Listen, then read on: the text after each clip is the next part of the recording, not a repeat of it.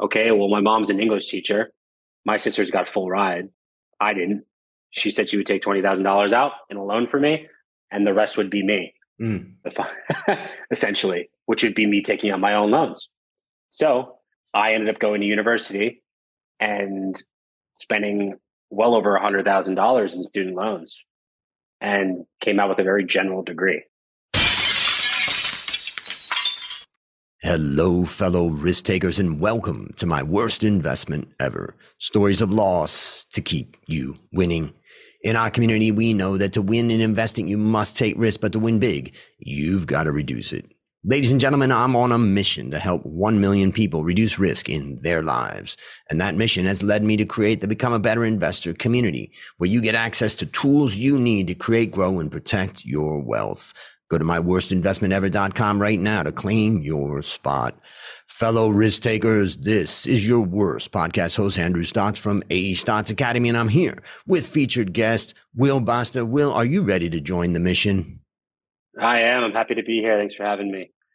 I'm excited to learn more about you. I want to introduce you to the audience. Will Basta is the co-founder of Ascend Ecom, an e-commerce automation agency and investment management company, the only company in the industry capable of combining logistics, wholesale distribution, and e-commerce growth all into one.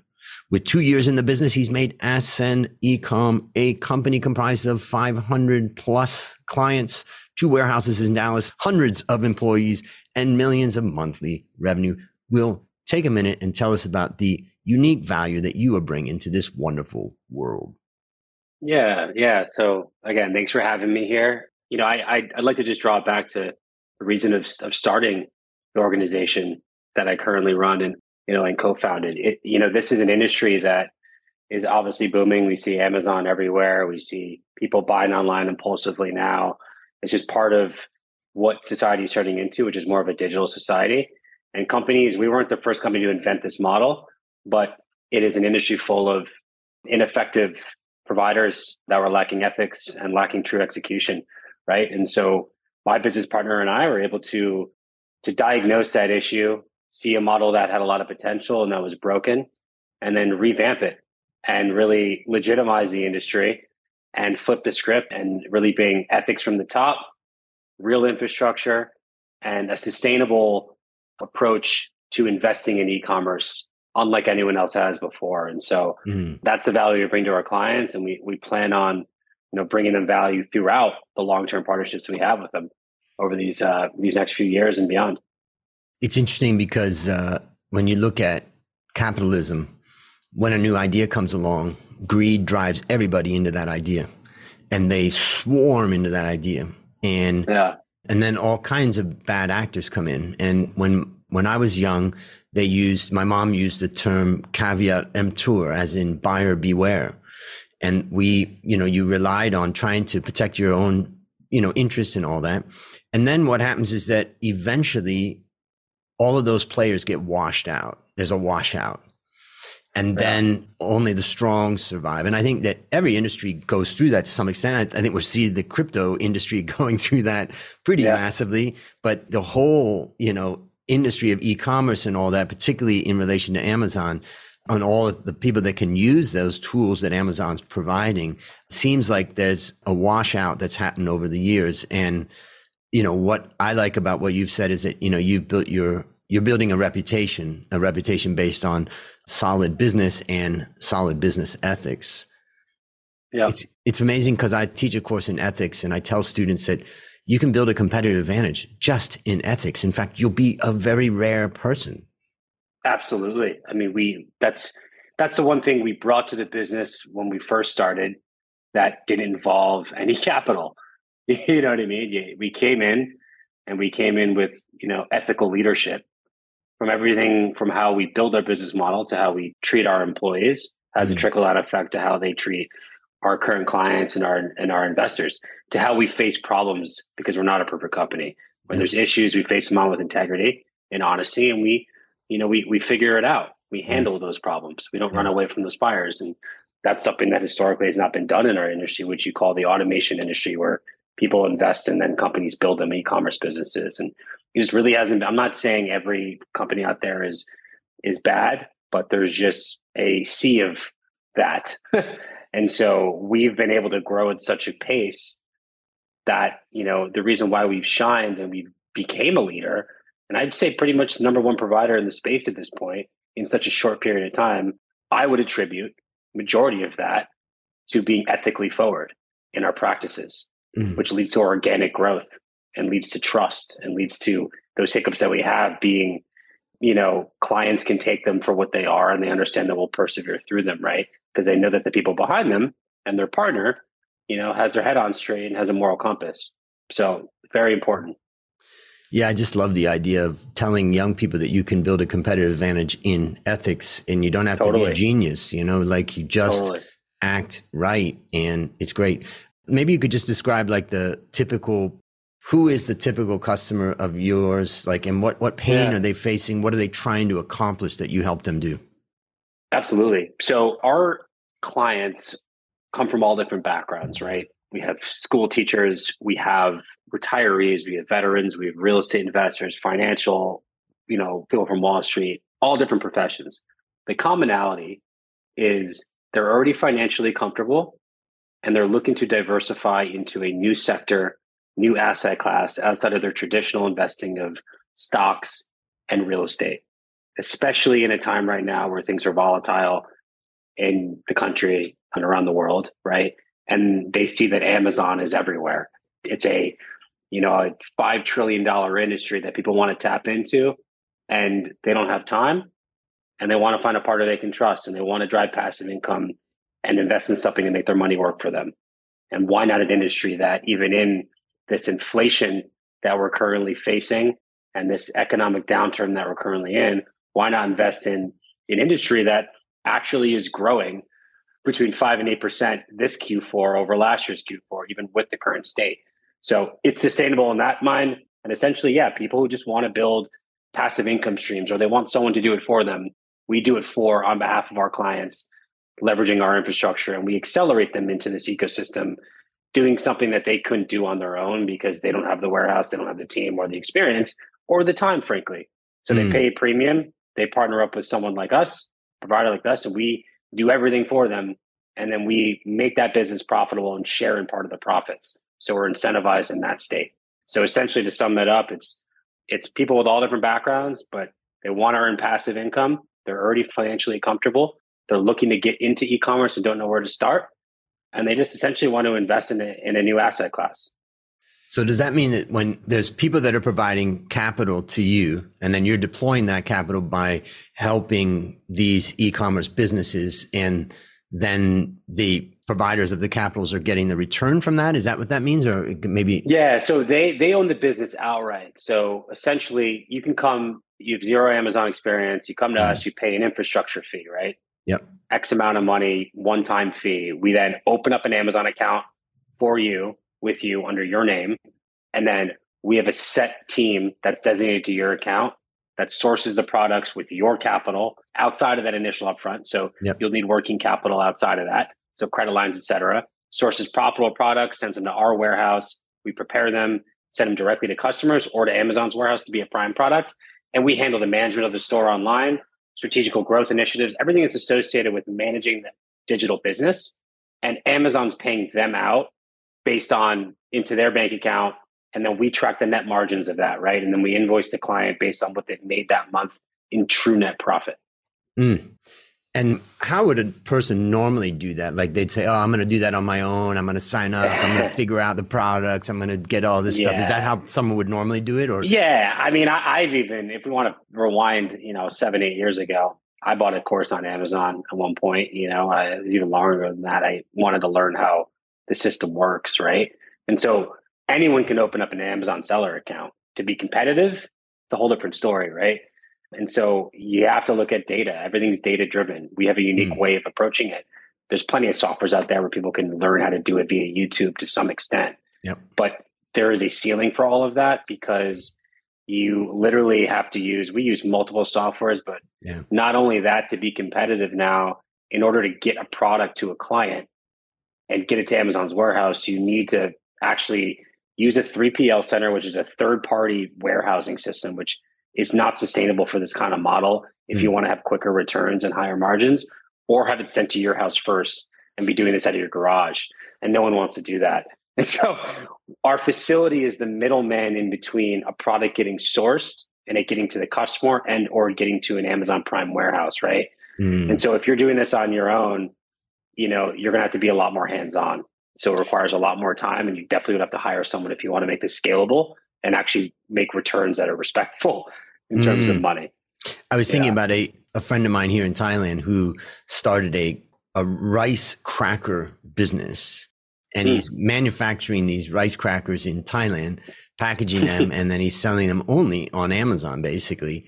And then eventually he realized he needed to set up some sort of operation or some sort of warehousing in America, and his sales were going yeah. pretty well.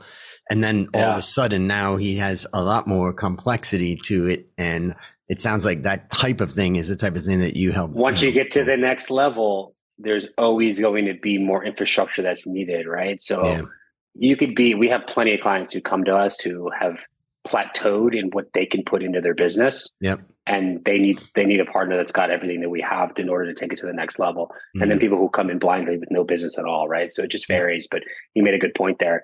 As things grow, and if you really want to not put a cap on your growth and your scalability, you need to have infrastructure. And that with that comes complexity, mm. more just essentially more resources and, and everything you would need that we provide.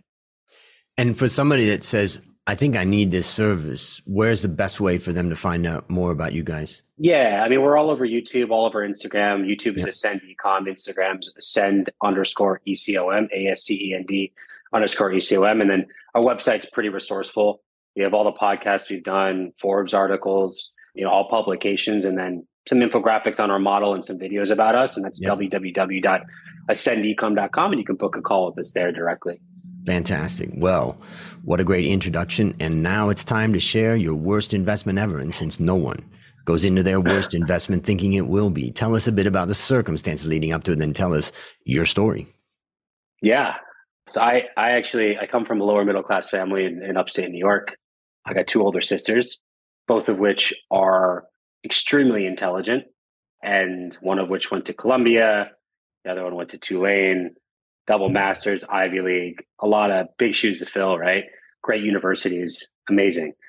I, on the other hand, you know, not saying I don't have intelligence, but you follow the path of your elders a lot of times and what society pretty much puts in front of you. Generations have evolved immensely. Times have changed. Things have become digital. It's never wise to look at what was going on in the 60s through the 90s and apply that exactly to what makes sense in the mid 2000s, right? You just never know. And it's all relative. So leading into this, you know, what's the next path after high school? You know, you you go to university, you go to college. That's even if you don't know what you want to do, you don't have any. I mean, I, I had thoughts of, I was pushing myself down the pre med direction, and I thought, okay, well, I have to go to a college. I have to. I have to. I have to. I can't be behind. I have to do this. Okay, well, my mom's an English teacher. My sister's got full ride. I didn't. She said she would take twenty thousand dollars out in a loan for me, and the rest would be me, mm. essentially, which would be me taking out my own loans. So I ended up going to university and spending well over a hundred thousand dollars in student loans, and came out with a very general degree.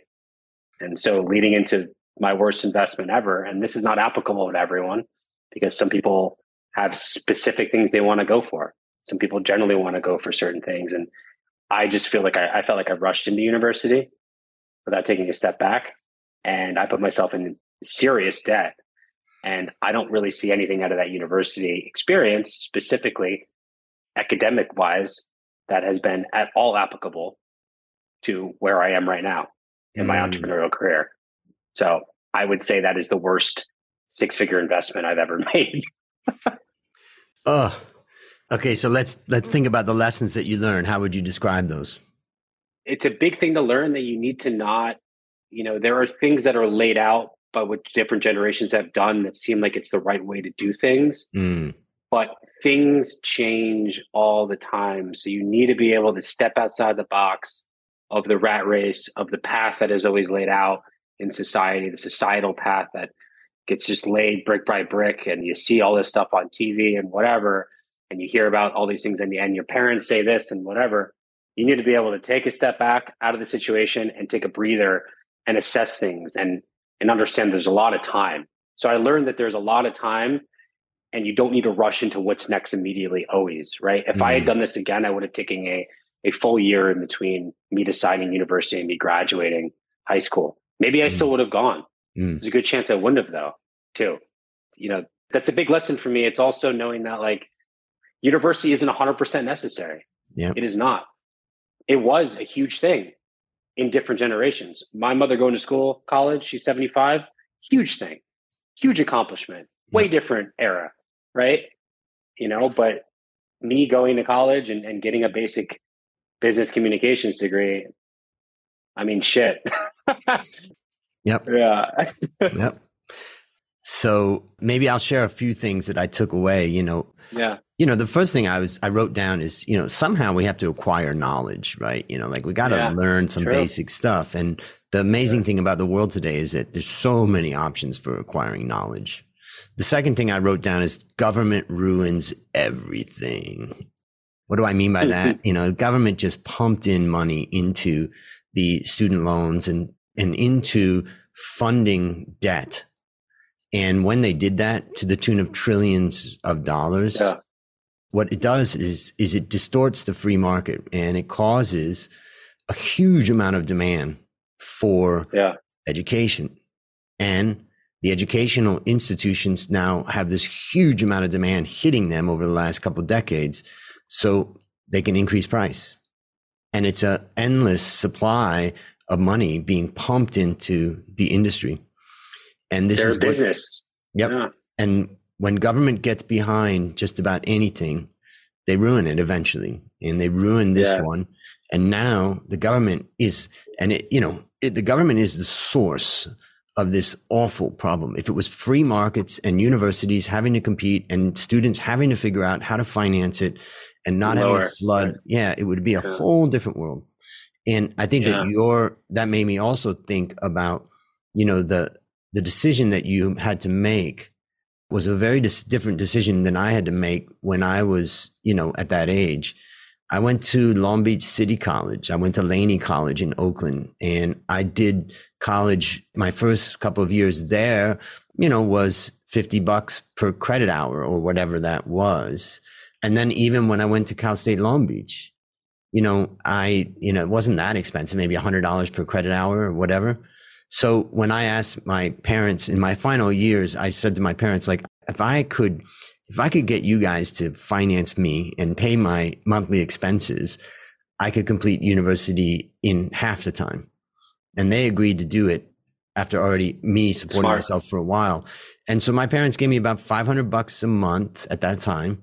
And I lived right down from the university. I had a student loan, so I was able to pay and I just took the bus back and forth to university and I knocked it out, you know, much faster. And I, I left university with some debt. You know, I had been kind of been ambling around with different universities over time. So it took me a while yeah. to get my education. But, you know, I had $20,000 in student loan debt, which was for the university and for also, you know, my living expenses for probably five years. I could manage that.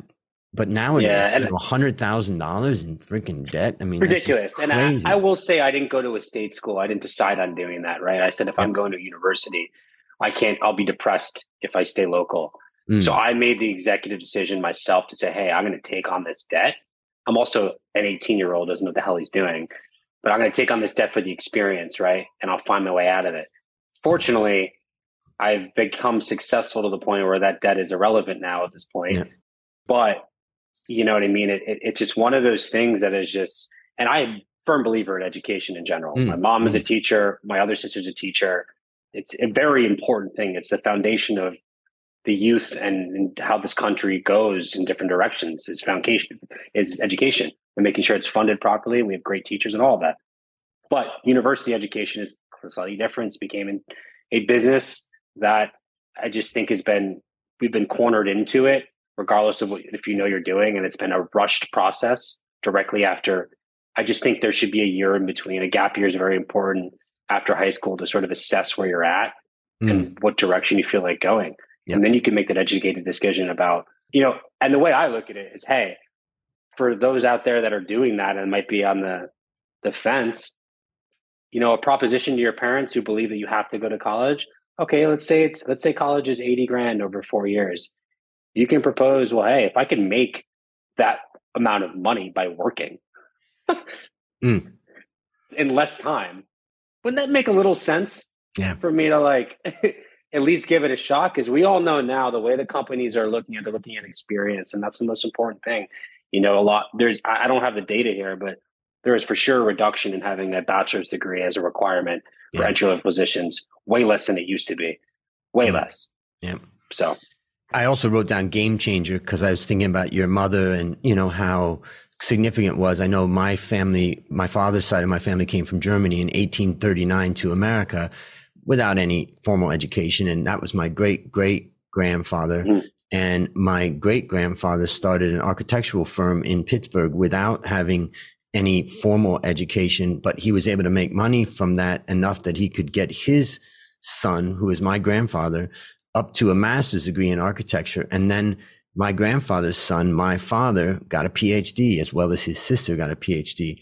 So, you know, Wow. in those days, it was a big game changer for families to build.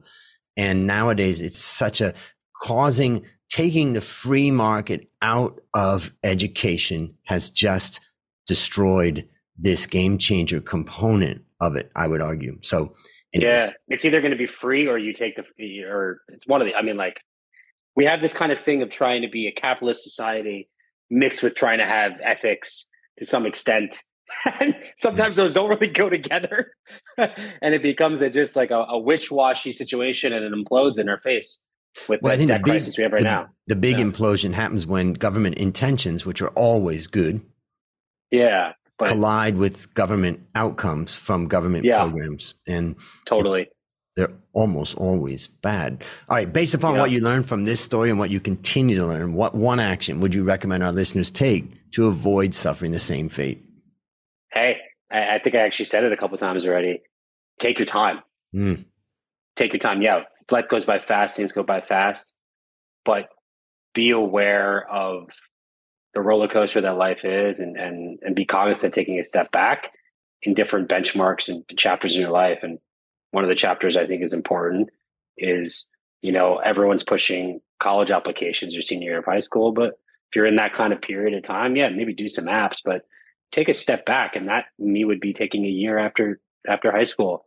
That's just one year Mm. and it could make a, a massive it could redirect your life you know what i mean so travel the country, travel the world, try something. travel the world hey traveling i've been to over 50 countries i, I traveling is my thing might not be everyone's thing but i've learned more traveling that i apply to my business interactions than anything i learned in four years at arizona Yeah. state university Yep. So, what's a resource that you recommend for our listeners?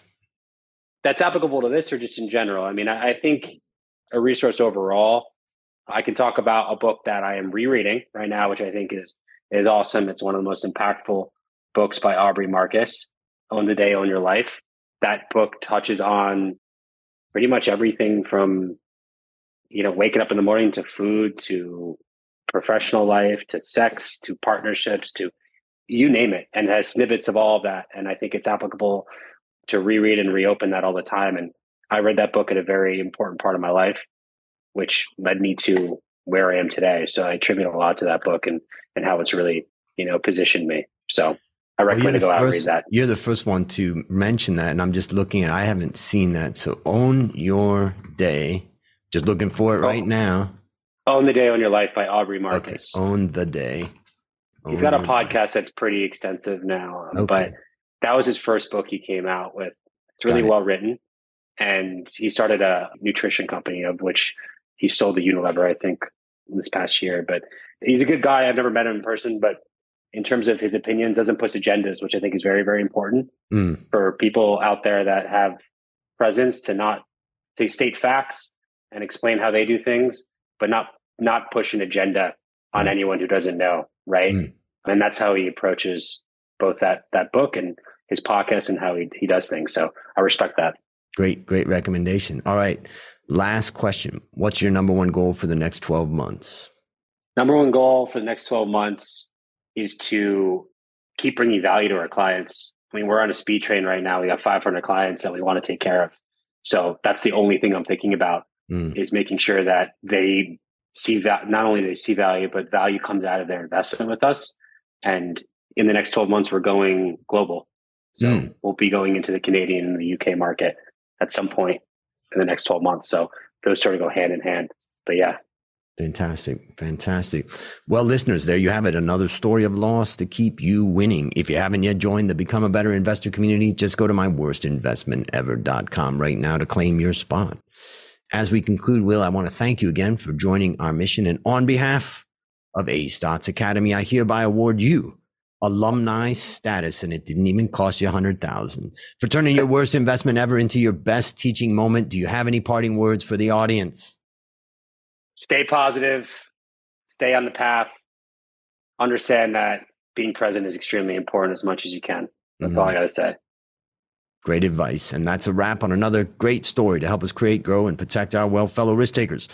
Let's celebrate that today we added one more person to our mission to help 1 million people reduce risk in their lives. This is your worst podcast host, Andrew Stotz, saying, I'll see you on the upside.